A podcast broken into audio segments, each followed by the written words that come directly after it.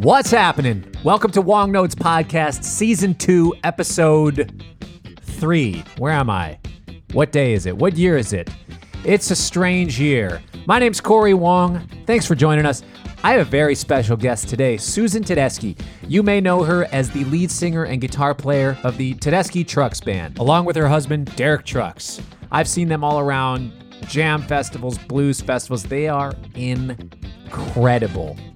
Seriously, insane band. She is such an incredible singer, incredible songwriter, and a great guitar player as well.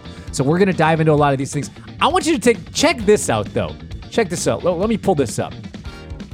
In the year 2000, in the year 2000, get this. In the year 2000, Susan was nominated for a Grammy, Best New Artist. Check out these nominees for this year. The winner, Christina Aguilera, Macy Gray, Kid Rock, Britney Spears, and Susan Tedeschi. Wow, what an eclectic bunch. Pretty cool. And I have been a fan of hers for years. I did not get hip to her until about eight years ago or something like that. I don't remember what it was. There was some video online that was circulating of them playing a song at this giant festival, and she was singing this incredibly emotional tune, and then matched by no other than Derek Trucks, her husband, on the slide guitar. They both were just destroying this stadium and me on the other side of YouTube. And I have been a huge fan ever since. Anytime I'm at a festival and I see that they are also on the bill, I'll either show up a day early or hang out late or stay a day late to check them out because they're that good. The live band is incredible. So, I'm not going to hold you up any longer. Here's my interview with Susan Tedeschi. This season of the Wong Notes podcast is sponsored by Neural DSP. All Wong Notes listeners get 30% off with the voucher code WONG. Neural DSP creates industry leading guitar and bass plugins. The range includes signature plugins from some of the best modern guitarists, such as Corey Wong, Plini, Adam Nolly Getgood, and Tosin Abasi. The archetype Corey Wong gives you everything from crystal clear tones to edge of breakup blues tones, whereas the Fortin amp series delivers all the crushing modern metal tones you could possibly need. And that Nameless is my favorite Marshall amp ever. There's a plugin here for every type of player, and you can get a 14 day free trial for every single one of them without even entering your credit card details. Find me another company doing that. Once you've found the ones you like, you get that 30% off your purchase by entering the code WONG at checkout. Where are you right now? Uh, well, by the way, hi, I'm Corey. Hi, Corey. I'm Susan. I'm at home in Jacksonville, Florida, inside our studio. And you can see here's our board. Whoa, sick. You got a full legit setup. This is our Neve console. It was an 8048. Oh my gosh. And that's at your house? Yeah. Well, this is our studio in our backyard. There must be advantages to having your own studio space and your own kind of what some would consider a retreat amongst everything going on right now. oh my gosh, we are really blessed. That is for sure. Because now, you know, honestly, I don't think Bobby has stopped working since we've been off. he's yeah, he's been mixing records. I mean, we we did one live record that was a collaboration of Mad Dogs and Englishmen. So Leon Russell and a lot of the living members, we did a live performance back in 2015, and they recorded it for a documentary and for a movie, and he's been mixing that album.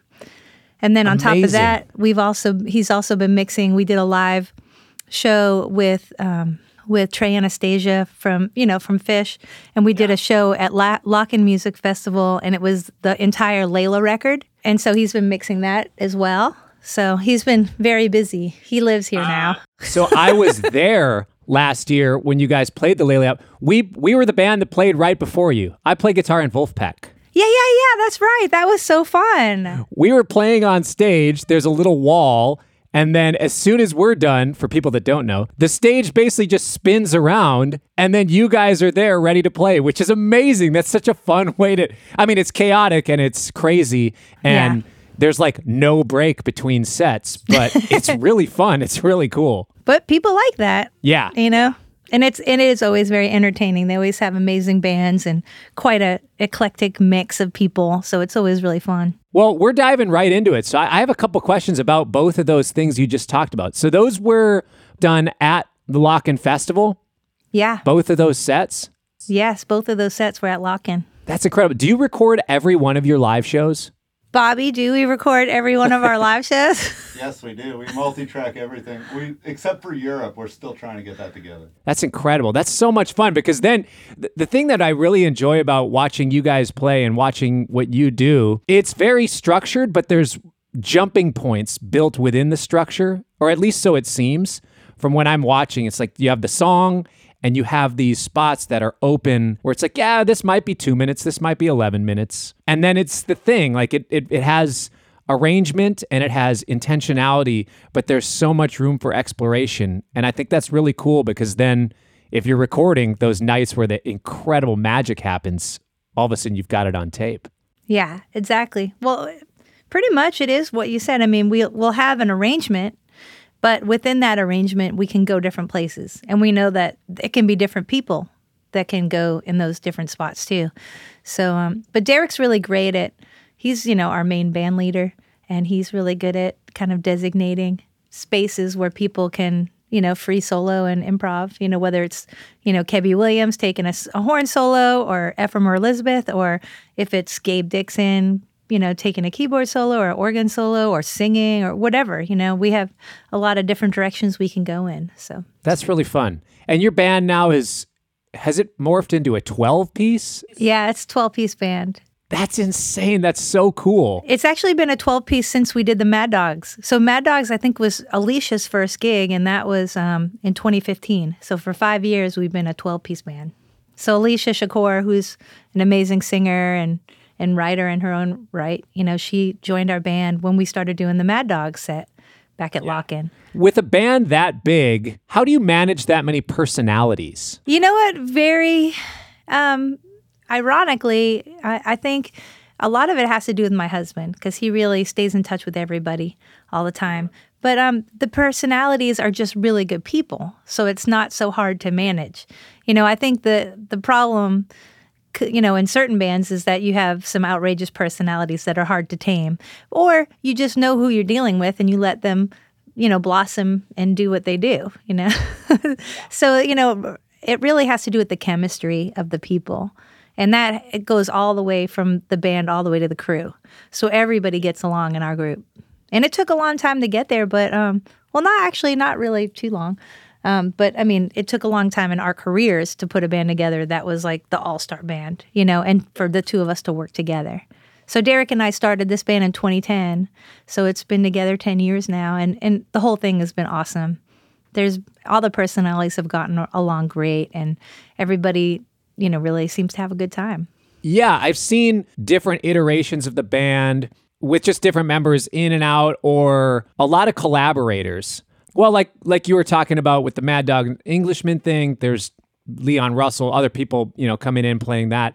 And with your performance at Lock and doing the Layla album, you had Trey doing the whole thing. Trey is like the ultimate awesome guy to sit in on the gig. He sat in with Wolfpack at Red Rocks one time and it was just so much fun. There was just endless smiles and great time. There was like it was just kind of set up for it to work. And my question to you is what does it take to have a good sit in as somebody who's sitting in and what does it take as a band leader to be able to invite somebody into that and make them feel welcome and part of the thing? Well, I mean, for one, you need to be the person that you invite in has to be an outstanding player and open to the possibility of improv and anything that can happen in the moment, which honestly, not all players are like that.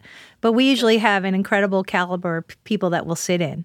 And, you know, and I think that is, that's really wonderful. Um, but then also, um, you know, we try to put those people in a comfortable situation where they feel like they can do their thing too.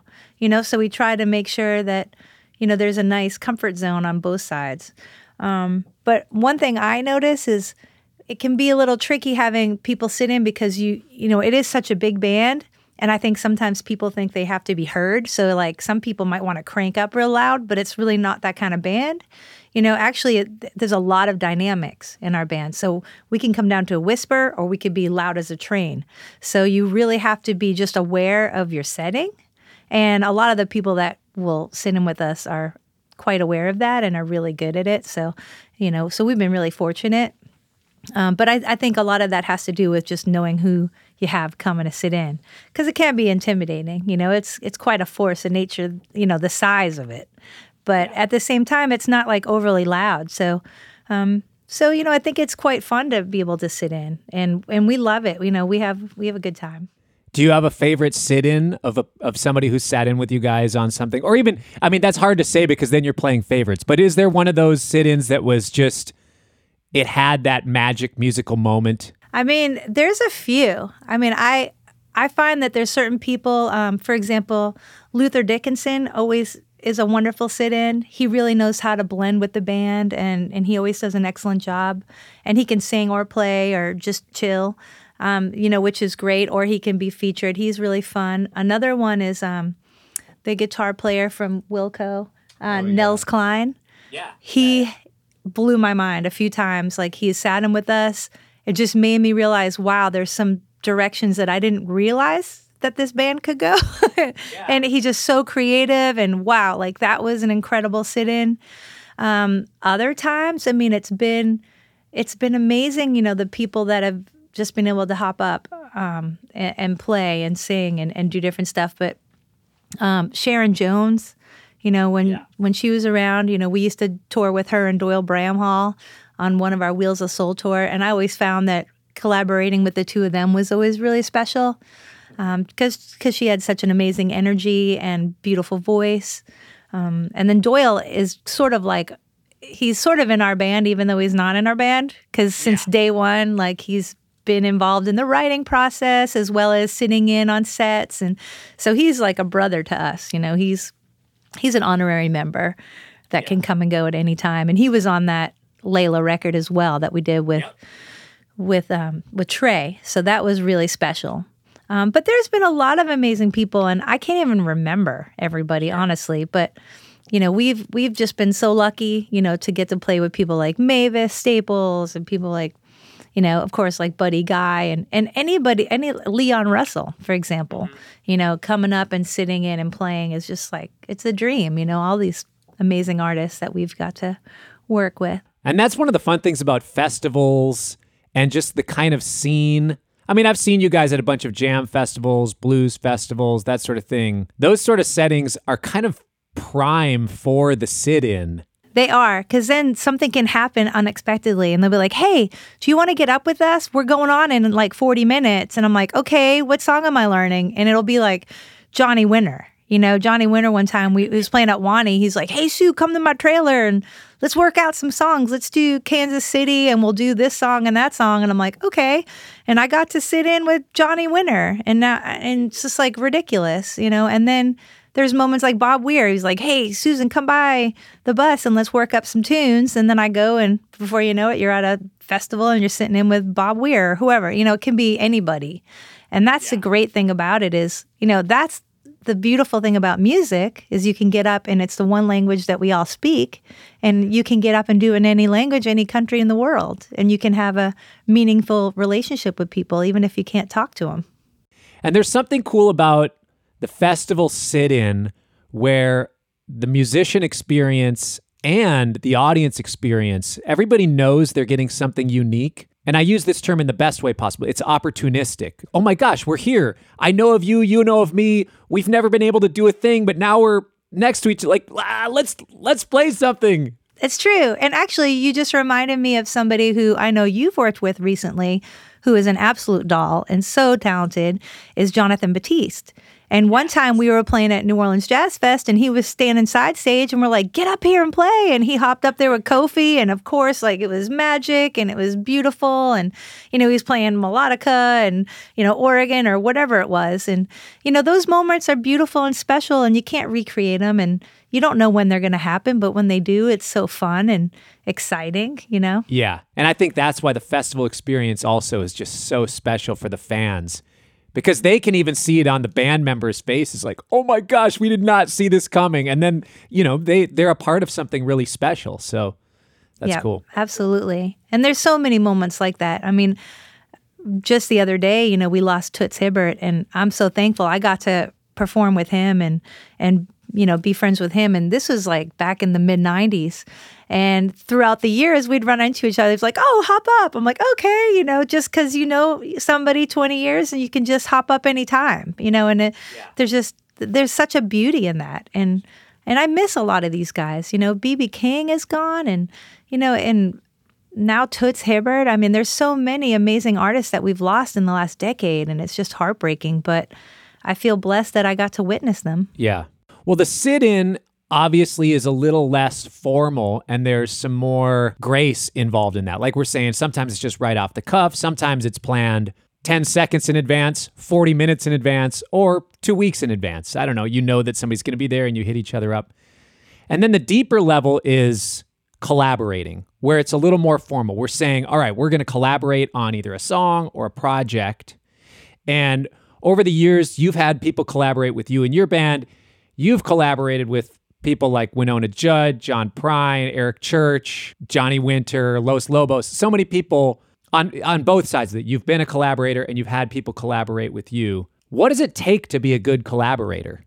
Um, just be a nice person and be open minded and don't be so stubborn that you're not into trying things. You know, I think that's one beautiful thing about collaborating is you're drawing in from different strengths from you know different people and you just you, you go in and you try it out and you see how it goes. And sometimes it clicks and sometimes it doesn't but there's no pressure. You know i think the the best thing you can do is is gain a friendship you know and, and you you know like you said like i've worked with all sorts of people and I look back and some of the people that really clicked, interestingly enough, might not have been somebody I thought of, you know? Um, so you just, you never really know um, until you, you, until you try it. And I, I, think that's one of the great things about it is, um, you know, you just sit down and maybe you go in with an idea and and just maybe have some scraps, whether it's a groove or maybe some lyrics or maybe a chorus or or something, and just just have something to bring to the table to try. And then if it doesn't work, then you you just open minded enough to move on, and and then maybe just try to go with the flow and see what happens that seems to be a pretty universal answer. So I'm glad that that's it. And it wasn't just some extra secret that you had that we didn't. No, honestly, it's just being open minded and also maybe drawing in from, you know, current events, you know, things that are going on in the world that, you know, you can apply to the moment. You know, right now, if I was going to meet up with somebody, you know, it, it might be about wildfires or, you know, the hurricanes or, you know, something that people deal with on a daily level, you know, or even like, you know, as sadly as opioid addiction is, it's really real, you know, and and it doesn't have to be so necessarily blunt like we're talking about opioids, but maybe just talking about addiction and talking about how people are sad, you know, yeah. or you know, and just trying to communicate with people about things that mean things to people right now. When you're writing, do you think more of the inspiration side or the craft side first? I tend to go more with the inspiration side first you know, try to be inspired by something. And actually, a lot of times, um, music will come to me in my dreams. So I'll wake up and maybe have an idea, or maybe a whole song, um, yeah. you know, or something will happen in my dream that'll maybe inspire me to start to write a song. So it might not be the actual song, but maybe an idea, you know. So those things can can help fuel an idea, but also the craft side, you know, you want to have a great first line, you know, something to really draw people in. Um, you want to have music that is pleasing, you know, that what it doesn't matter what it is. You know, I went to music school, and the one thing I learned is nothing is wrong. You know, the only thing that is right is what feels right, and if it sounds good to you, and if it may, if it moves you. It doesn't have to be a perfectly crafted song, you know, because that's the great thing about music is there is no one way to write a, a song you know, and that, and also it can come in the form of like just singing out of nowhere and have an idea or sitting at an instrument and playing a piano and then having that create its own thing and then you add to it or a guitar and then you add to it or playing with somebody and then oh my gosh whatever they just did that really inspired me and i want to do this now you know or go there you know so it's all there's no one way to do any of it. At least for me. You mentioned going to music school. You went to Berklee, right? Yes. Did you go for what was your degree in? So when I first started, it was for arranging and performance, and then oh. and then I switched, and it became professional music, which basically was my way of making it so I could do like a double major without having two majors. So it was just a mixture of performance and you know and writing and learning about you know legal aspects of music and things like that. So it was kind of a lot of different things that I went for, but it was basically a bachelor of arts degree in music. So I I took you know all your regular courses too, like physics and and you know your English and your art history, and it was incredible. Like I I loved it. It was great, and I was very young. You know, I started right out of high school, the summer out of high school, and graduated a year early. So I was only twenty when I graduated college, and kind of thrown out there into the wolves of the music industry and yeah. and it, it, actually took a few years until after I was out of college to really realize what my dream was, which was to really write my own songs and play my own music and play blues and and do things like that. Where when I first graduated, I didn't know what I was going to do. And I was playing. Did you recognize yourself as an artist when you first graduated? Not really. I, I kind of knew I was a singer, you know, and I could sing any style of music, you know, from opera to country to blues to rock to you know, funk music, whatever. But I didn't really know what my calling was until I had some friends that were running a blues jam up at Johnny D's in Somerville. And they were like, we need singers, you know, why don't you come down? And got together with some of my friends from Berklee, um, Mike Peel from Groovosaurus back in the day, and and um, Tim Gearan and um, Bruce Bears and a bunch of the guys that used to play in Boston and just started sitting in and learned how to play electric guitar back then too. Like I never played electric guitar until I was in my 20s. So I really, really? yeah, I played acoustic from like 15 until about 22 and then I started playing electric and that's when I decided to stop playing in a really bad wedding band and it wasn't about making the rent anymore. It was more about like, well, what do I want to do? So I went yeah. from making like good money to making no money, but being happy. And yeah. that was awesome. It was the best thing I did. And then we just, I, I borrowed some money to make our first record because we started, you know, playing at festivals. And then I paid that back within like six months, you know, to make that first record just so I had something to sell off stage. And that's what got me my record deal was me selling so many things off the stage got me a record deal. You know, basically they're like, oh, well, you can probably sell you know, 50,000, you know, units and then we sold 600,000. So they were wow. like, "What?" You know, so so that really worked out for me. I I just lucked out and right place, right time and honestly, I was so happy I made the move to just do what I love to do and make like $13 a gig instead of, you know, whatever just cuz it was fun, you know? And yeah. so it was it was a big you know, change for me, but I, I realized, you know, that's when I realized I needed to do more songwriting and I needed to focus more on my artistry and what it was it that I wanted to do. And and so that was a big change.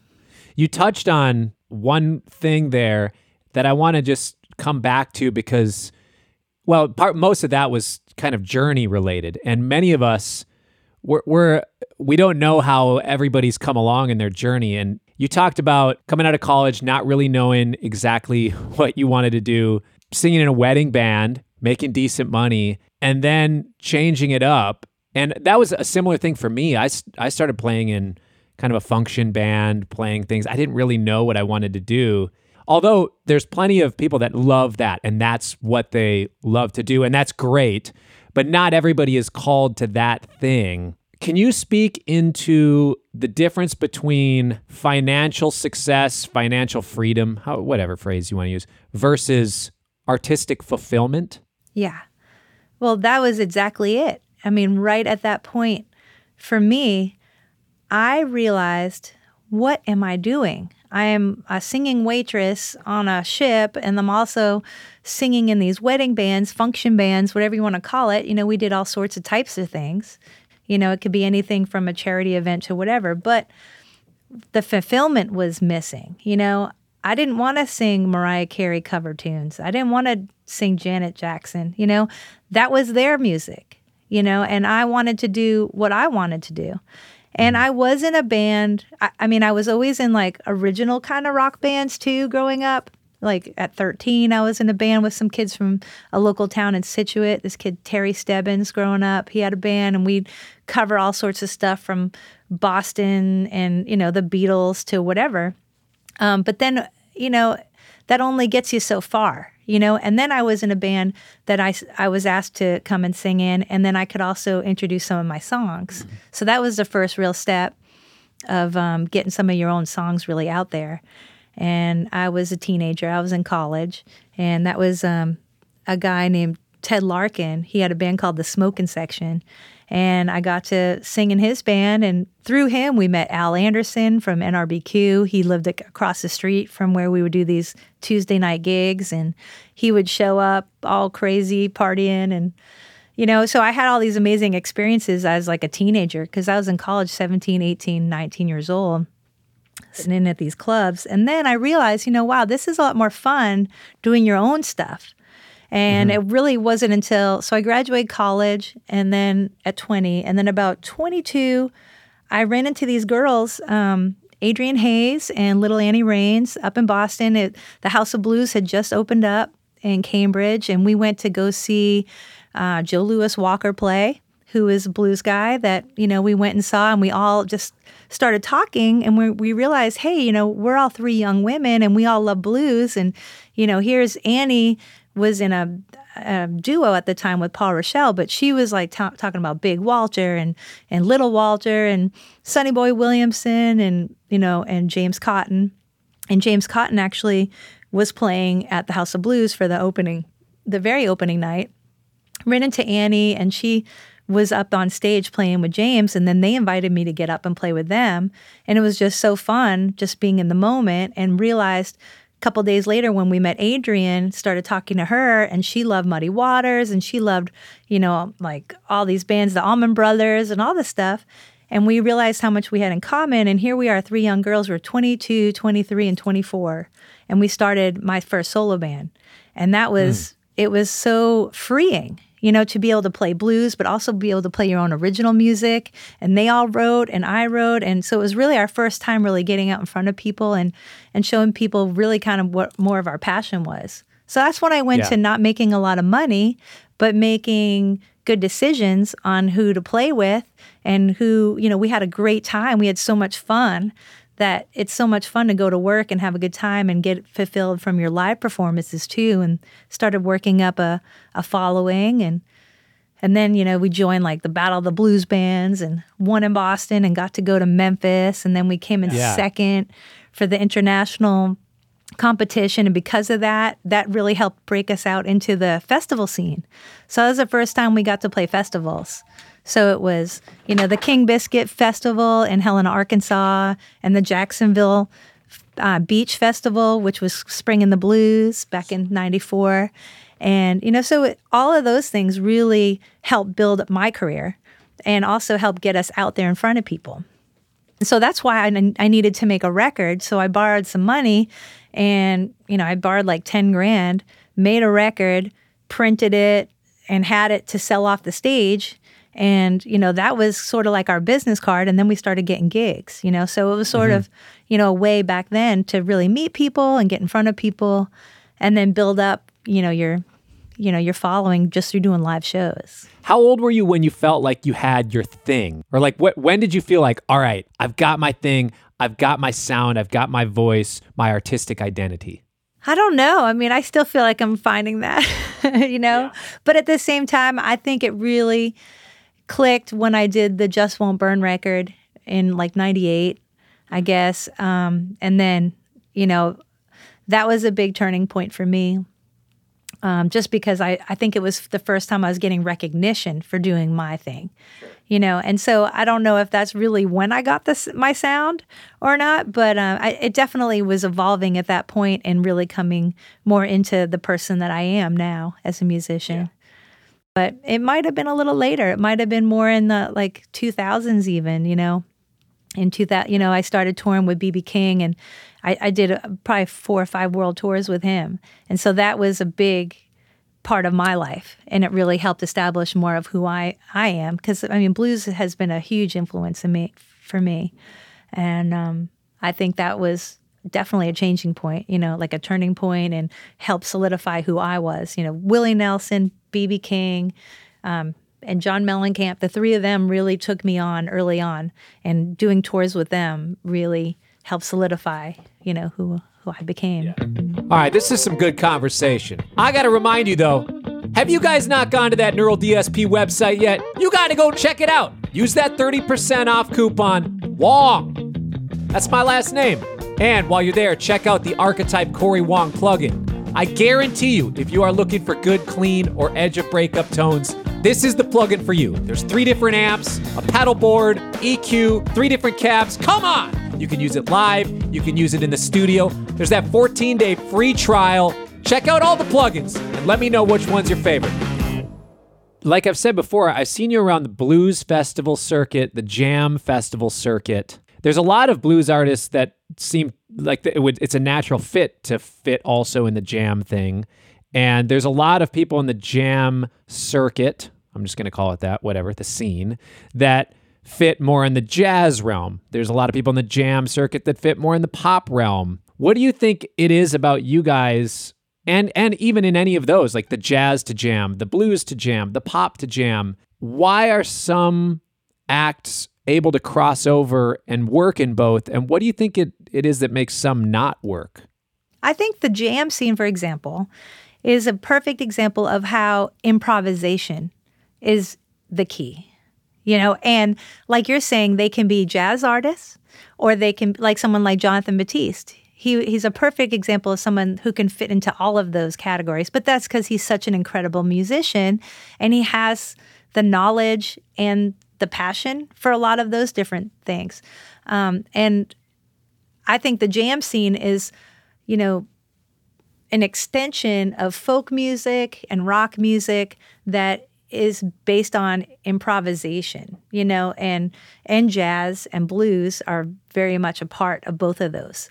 So I think it's kind of just like a a coming together of all the different scenes, you know, and anybody can get up. I mean, you think about bands like um, Eric Krasno and Soulive and those guys. When I first met them, they were a good you know, band that, you know, was sort of jazzy, but then they also can be poppy. They also can be blue, you know, blues. They can be in the jam scene. You know, you can put them in a lot of categories. You know, and Derek was always much, you know, had a very strong blues base, but also he's very heavily influenced by jazz music. And here's somebody who can stretch and improv. And that's why he's such a part of the jam scene.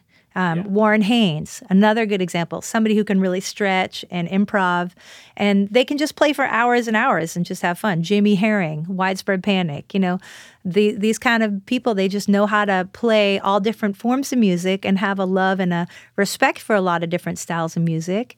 And that's why you can jam because you can all get up and play together and you'd be like, oh man, you're quoting this person or you're quoting that. Like, you know, they know the knowledge, you know, they know the language and and that's what I think is really cool about the jam scene is that it can be anybody. It can be reggae band gets up with a blues band gets up with a, a jazz band. You know, it yeah. doesn't matter. You know, or like you said, pop. You know, it, and what is pop? It's just whatever's popular at the time. So you mentioned picking up the electric guitar in your twenties. Do you feel like that was a disadvantage because you felt like you got a late start or you felt like it was did you feel like it was an advantage because you had already played some acoustic guitar and now you it's like I don't know I'm just picking up something new. At the time it was a huge advantage to be able to play an instrument. And that's what I felt like I needed to do because I was trying to communicate ideas. And as a singer, it's hard to communicate ideas unless you're playing piano or guitar and or drums even or bass or something. So for me, I felt like it was a good opportunity to be able to communicate with a rhythm section and just hop up in an improvisational um, situation. You know, so I thought I, it was very important for me at the time. And honestly, I got up and played guitar. I played rhythm for like the first year. I wouldn't even solo. People were like, take a solo. I'm like, no, I'm not ready because I wanted to be able to say something. It's not about licks, you know, it's not about just, you know, for me, it's about being able to tell a story and make music music. Like I always wanted to be able to say something. So then when I was finally ready to solo, I, I had to make sure that it was an extension of my singing. You know, I obviously can't play guitar like I can sing, but I definitely am able to communicate an idea better now. I was going to ask that if if you feel like your guitar playing, especially the way that you solo, is benefited because you're such a singer and can do the licks with your voice, and then you're trying to do them on the guitar, figure them out. Do you have that mind to finger connection? I do with certain things, um, but it's sort of a limited vocabulary. You know, on, honestly, like I hope someday that I can have that connection like my husband does. You know, but he is so gifted and he is just sort of like the perfection of being able to create what you hear and making mm-hmm. it happen. Um, so you know, I would I would like to be able to do that someday. Um, I can do that to an extent, but I'm still kind of limited, and I don't know if that's a good thing or a bad thing. But it, it definitely has created a sound for me, so I have my own style because of it. Yeah. Um, you know, I'm I'm always learning, and I'm always willing to learn more. so, you know, uh, I definitely I love it. It's definitely addictive. You know, playing guitar can be really fun and addictive, as you probably know, and yeah. uh, and can relate with yourself. Um, so yeah, I'm. I don't know. I'm learning how to to make that connection tighter. Well, I think for some of us that really play guitar as our main thing and then try to sing a little bit would say the same thing about singing, where I, I don't have the mind to mouth connection where I'm trying to get the thing out of my uh, like I hear the lick, but nope, those uh, four or five wrong notes in that run. That is a tricky thing. And honestly, in that exact situation, I have found that it's better to either learn all the guitar first and then sing on it, or learn all the singing and then work on the mm. guitar. Mm. But you have to have one down. Yeah. You can't you can't be thinking about both at the same time. That's extra tricky, and that's when you start tripping over yourself. So I definitely have that advantage as a singer that I can memorize things quickly and melodically, and I can hear it, and then I can hear where it's going. So guitar wise, I know where it's going because vocally, I know where it's going. Yeah. So that helps. But I definitely think there is a time when I have to go on autopilot. So I don't even know when I'm playing on guitar mm-hmm. a lot of times. I don't know even what chords I'm playing sometimes. I just look down and I know that I'm in the right area. Yeah. Like I know what key I'm in and I know I'm maybe in the right, you know, I just think about the key and then I know about the changes, obviously, because I have to memorize them. And then once I get that in lockdown, then I can sing over it. But it is, it's definitely a coordination thing. Guitars are hard. they are. It's a hard instrument. They are. it is. It is, but it is yeah. fun. Derek is somebody who plays slide and plays it in a really unique way. Do you ever play slide? And does he ever say, like, you take a slide solo and you're like, ah, ah, ah I'm not going to take a sax solo in front of John Coltrane, especially when he's standing right next to me? What? totally. Well, you know, it's funny you say that because when I met Derek, I used to play slide and I even wrote songs in open tuning. And I have this one song called Looking for Answers that I wrote in open D. Now, Derek plays in open E all the time. He doesn't play in standard. He never, never plays in anything other than open E. Well, not always. No, he'll play in other open tunings. But for the most part, his main axe is is open E. That would be like his standard. Yeah. And so I my, my main tuning is standard. But then there'll be songs that he'll play in open A, G, D, C, whatever. And same with me. I'll have songs that I'll be playing in open C or open A or open G or D, depending on the song. And then it'll usually be, for me, mostly a rhythm thing. But in the old days when I met him, I did play slide and I would play an open tuning a little bit. And um, and I was a huge fan of Elmore James. And he is also a huge fan of Elmore James. But so it was really kind of neat to see, you know, all, you know, how how he plays. Cause then it made me actually quit. Like when I first met him, I like literally was like, I give up. Like, why am I gonna play slide next to you? Like you said, like playing next to Coltrane or something, you know?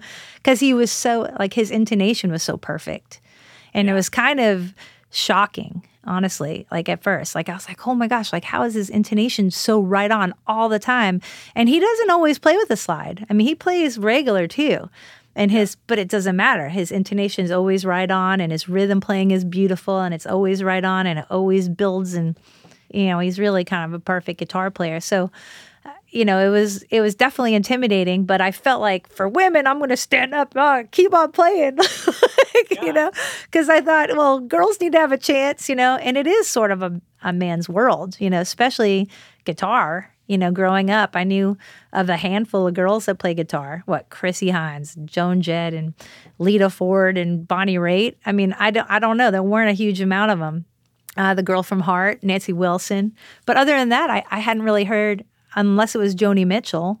I didn't really know of any other women. And like now, I've noticed in the last 10 to 15 years a huge resurgence of young girls playing guitar and being able to sing at the same time, which is great. And honestly, I think it's long overdue.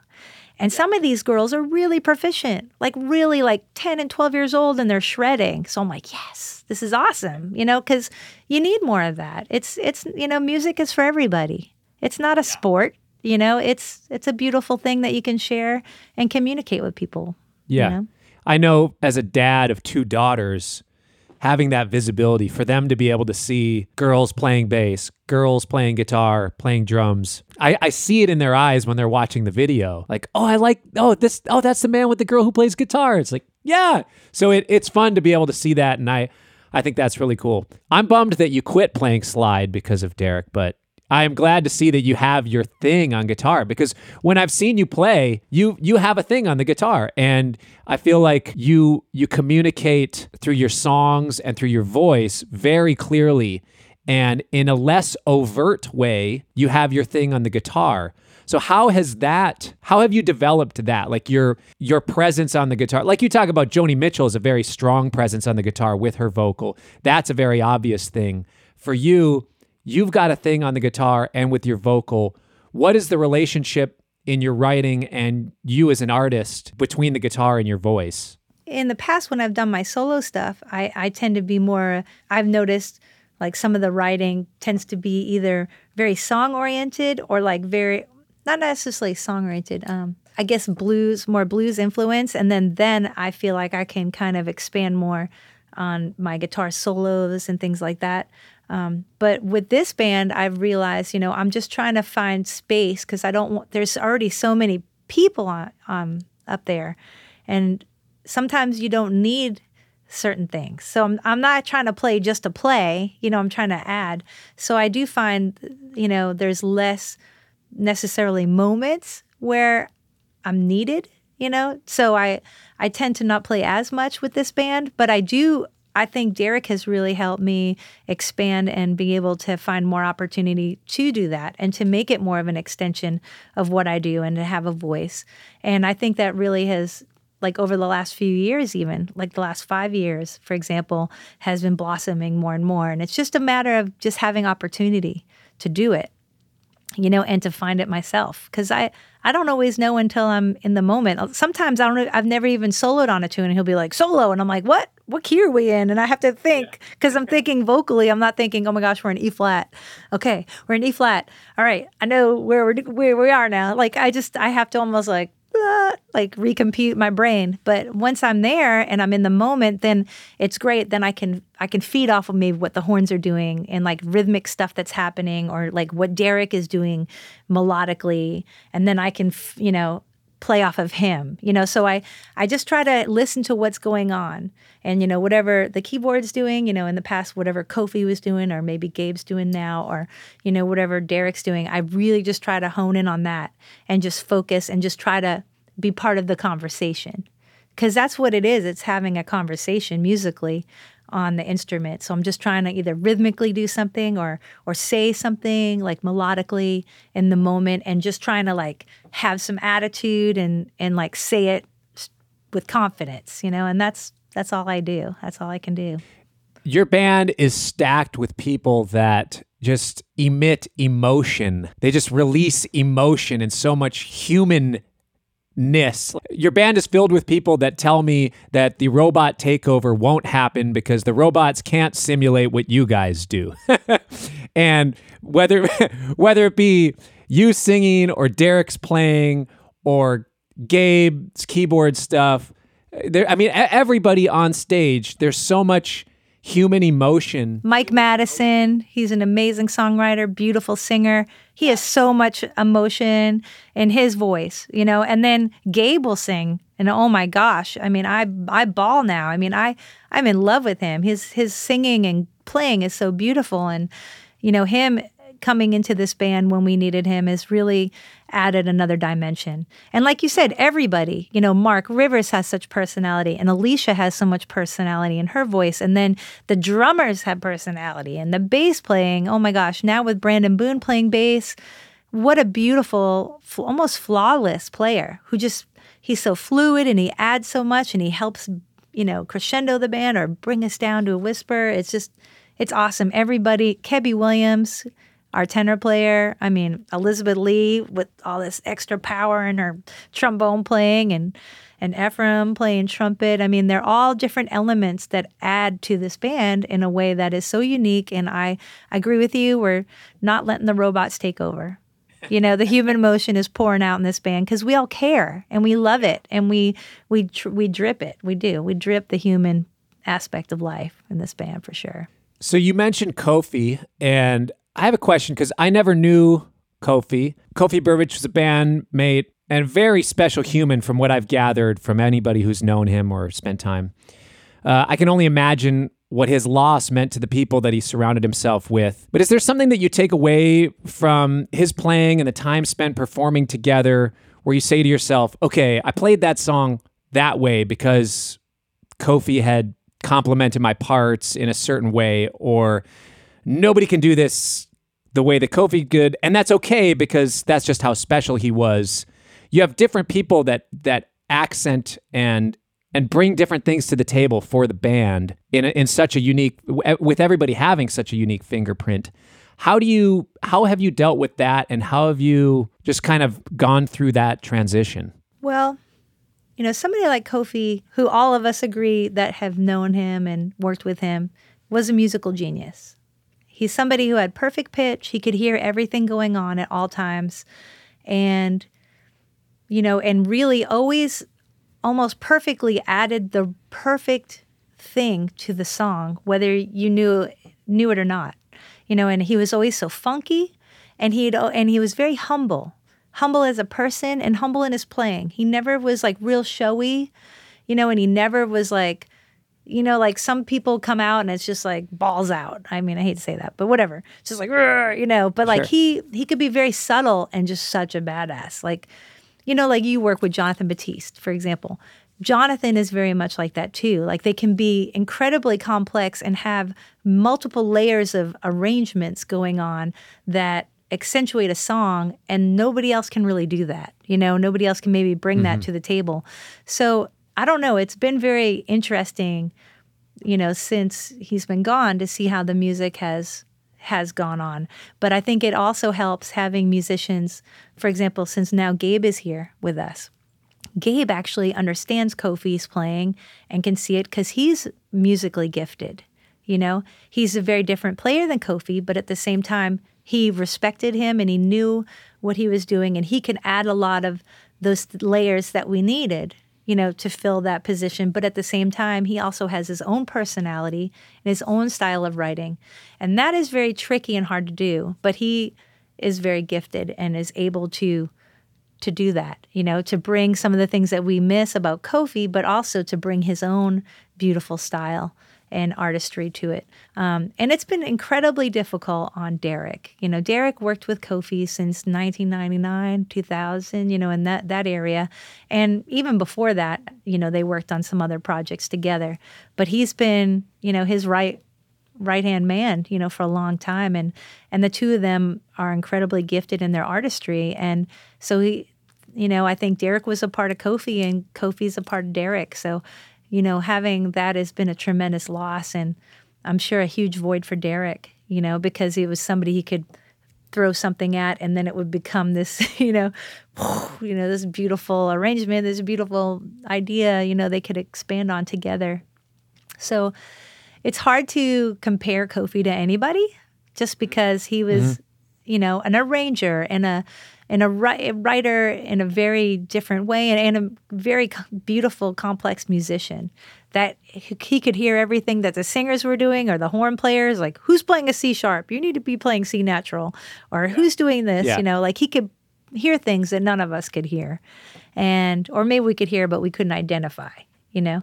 And so it was you know a gift to get to play with him and to know him and he definitely left too soon but you know he he always had so much to offer and and was always creating and always making beautiful music. And you know it, it's it definitely difficult to to even conceptualize because he's only been gone for you know a couple of years now which is crazy. Um you know a year and a half or two years. I don't even know. Time's so confusing now with this pandemic. But um Yeah. but um, you know the last record you know we we didn't play a lot of the songs because you know live until the record was released and the day it was released was the day he passed. So and then we had to go on hmm. stage a few hours after hearing of his passing and that was very intense. And we were in his hometown that he grew up in in dc so it- the whole thing was very powerful and very emotional.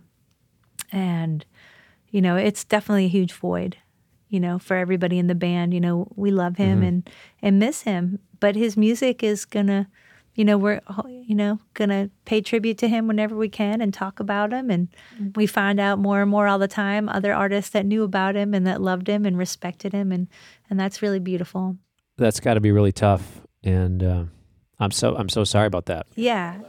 Well, thank you. And you know, we're just um, lucky that that we're all here and we're still doing what we love to do, and and we don't take it for granted, and we don't take each other for granted.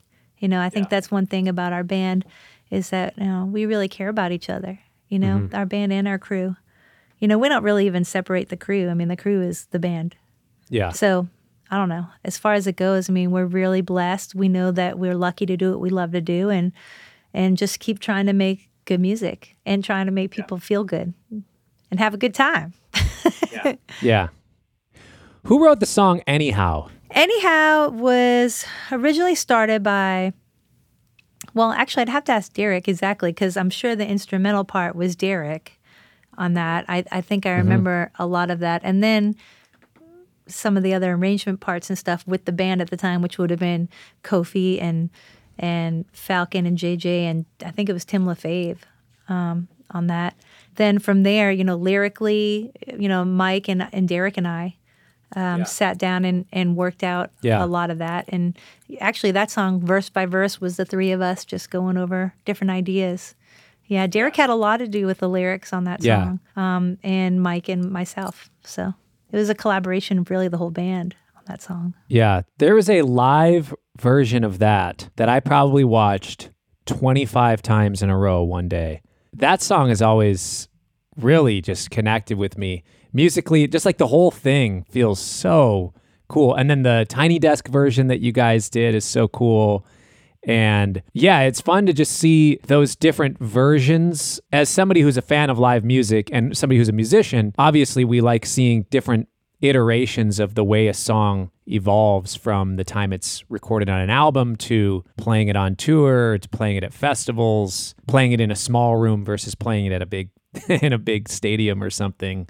That that one for me just like has this transcendent quality to it.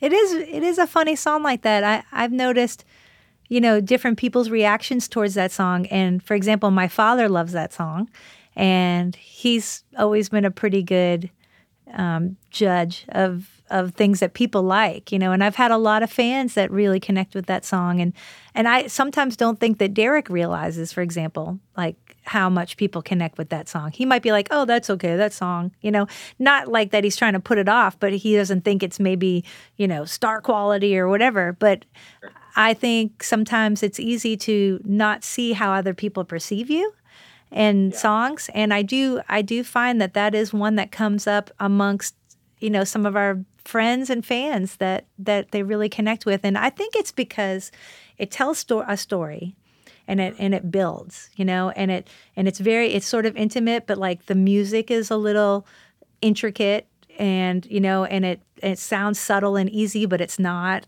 And then it and then it gets like a little melancholy and then it keeps building and building and then the horns come in and the background vocals and the and the chorus is really powerful. So i think the combination of of the dynamics of that song can really bring people in. I think people are drawn to dynamics naturally. You know you want to you hear a story and you want to hear the complexity but you want to have it like move you in a way that you you feel the vibration you know of the band. And that that song can get really big. At the end it can really get cooking so. Oh yeah. so i think that's something that's nice. And the improv will take off in a hundred different directions on that you know he'll even have me solo sometimes and i'm like what? Me? Ah! You know you know i don't see it coming you know so it's just whatever you know is moving at the moment you know and and uh, you know a lot of times you know it, it could be guitar but it could be keyboards it could be saxophone you know you just never know. You talked about your fans a little bit, and you have a fan club. And we are all, as artists, trying to figure out uh, the old school fan club thing versus the modern day digital artist thing. Your Patreons, your subscribe to my YouTube, like YouTube premium thing or whatever. And there's so many different ways that people go about connecting with their fans in a more quote unquote exclusive or behind the scenes way. Can you tell me a little bit about the Swamp Family Fan Club? How you guys thought of that and kind of what what what goes on in that because I'm curious from kind of business standpoint and just connecting with a fan standpoint as well. Well, that's a good question. Honestly, like I don't really know. Like I feel like, well, Swamp Family probably came a, a, along because we call our studio Swamp Raga Studios, and so Swamp Family is sort of like our big extended family of the band and crew. Um, and then when it comes to the fan pages, a lot of times um, Mark Lowenstein, who works for us, does a lot of the social media stuff. So I feel bad. I feel like honestly, I'm not as connected as I should be with the fans, and I would like to be more. And it's kind of ironic because the other day I was going, since we're home during this pandemic, I'm going through like old photos and old stuff. And I literally found notebooks of old fan clubs from my old solo band, like pages and pages of people with their addresses and stuff in the old days when you would mail out a fan club.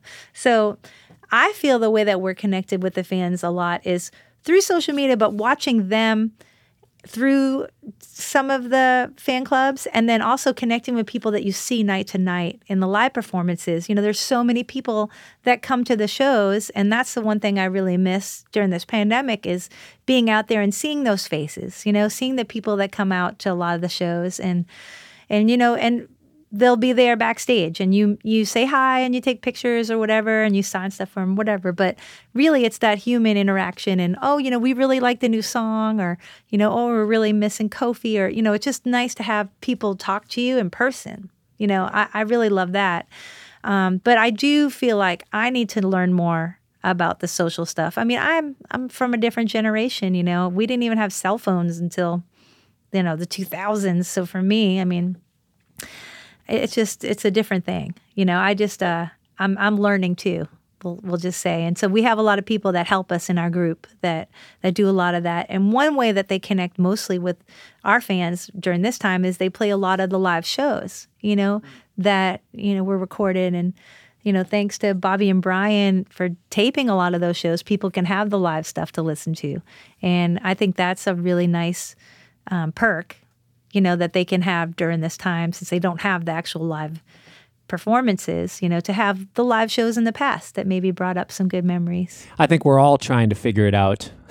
that is actually the the real answer. Beyond that is we all have varying degrees of thinking we have it figured out, but it's an interesting time. I mean, especially right now this year, we're all kind of relearning what it means to connect with the fans when we can't necessarily do it on the in person, but to also just create that that human connection, like we're talking about, beyond just a recorded thing, but the real The interplay between of the- people and to know what they're going through. You know, so many people have had such beautiful things to say about some of the music we've made. And some of them have said, you know, you've helped me through, you know, a divorce or you've helped me through cancer, you know, or you, you mm. know, I, my loved one passed away, but they listen to your music, you know, and you inspire them to stay positive. You know, things like that are, are what keep an artist going. honestly, and keep you working and always wanting to do more because you want to help people heal.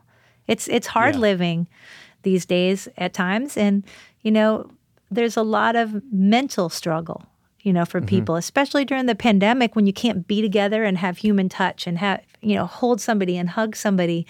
It's really hard to connect and that's one great thing about music is it, it can touch your soul. It can really move you and heal you. And I think right now more than ever we need each other, you know, and we need to be there for each other. If you can't be there physically, be there mentally. You know, Yeah. talk to people and and I, I would like to get more involved with figuring out how to be more in, in tune with some of the fans, you know, and and I I also am learning, you know, about how to do that.